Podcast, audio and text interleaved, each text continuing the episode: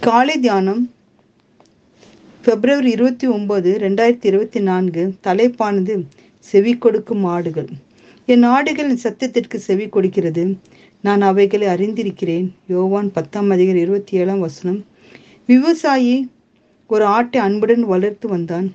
அது அவன் செல்லும் இடமெல்லாம் செல்லும். அவன் மடியில் உ- உரிமையோடு படுத்துக்கொள்ளும்.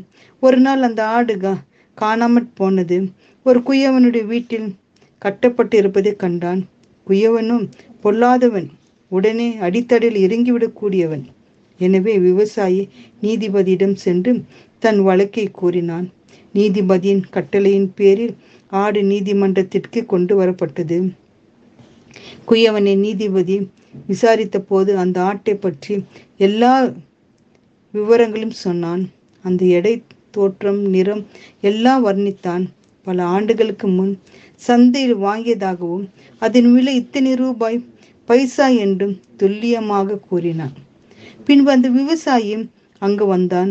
அதுவரை அமைதியாயிருந்த ஆடு விவசாயியை பார்த்ததும் குரல் கொடுத்தது. மட்டுமல்ல நேராக விவசாயியிடம் ஓடி வந்து விட்டது. குயவன் கூப்பிட்டு பார்த்தான். இலைகளை நீட்டி பார்த்தான். அடோ அவனை சட்ட செய்யவே இல்லை. நீதிமதி குயவனுக்கு தண்டனை வணங்கி ஆட்டை விவசாயியிடம் ஒப்படைத்தார். இயேசு சொன்ன வார்த்தைகளை நினைவு கூறுங்கள். என் ஆடுகள் என் சத்தத்திற்கு செவி கொடுக்கிறது. நான் அவைகளை அறிந்திருக்கிறேன். அவைகள் எனக்கு பின் செல்கிறது. நம் தேவனுடைய சத்தியத்தை கேட்கிறோமா? தேவ சத்தியத்தை கேட்டால் செவி கொடுப்போம் கீழ்ப்படிவோம். இன்று அவருடைய சத்தத்தை கேட்பீர்களாகில். வனாந்திரத்தில் கோபம் மூட்டின போது சோதனை நாளில் நடந்தது போல உங்கள் இருதயத்தை கடினப்படுத்தாதீர்கள். வேதத்தில் தேவ சத்தம் கேட்பவர்கள் பலர் உண்டு.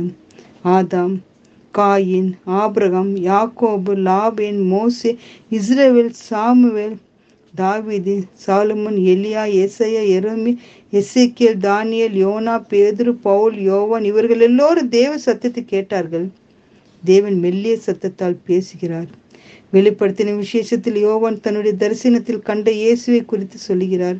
அவருடைய சொத்தம் பெருவெள்ளத்து இரைச்சலை போலாகிறது என்று எழுதுகிறது. சகோதரரே சகோதரிகளே இன்று அவருடைய சத்தியத்துக்கு கேட்பீர்களாகில் அவருடைய சத்தத்திற்கு செவி கொடுப்போம் கீழ்ப்படிவோம். நம் தேவனுடைய மந்தியில் உள்ள ஆடுகள் மெய்ப்பனாகிய கிறிஸ்து ஆடுகளாகிய நம்மை அறிந்திருக்கிறார்.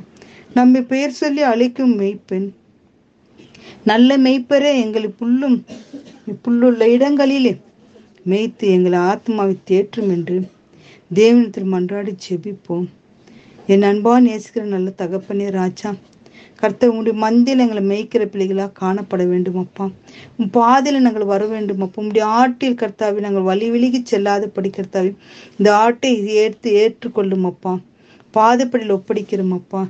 எங்களை ஏற்றுக்கொண்டு மந்தியில் சேர்த்து கொள்ளும் ராஜா. அப்படிப்பட்ட ஸ்லாக்கியத்தை வாசிக்கிற பிள்ளைகள் கேட்கிற பிள்ளைகளுக்கு தந்து. எங்களை ஆதரிக்க வேண்டும் என்று மன்றாடி ஜெபிக்கிறோம் பிதாவே. ஆமேன்.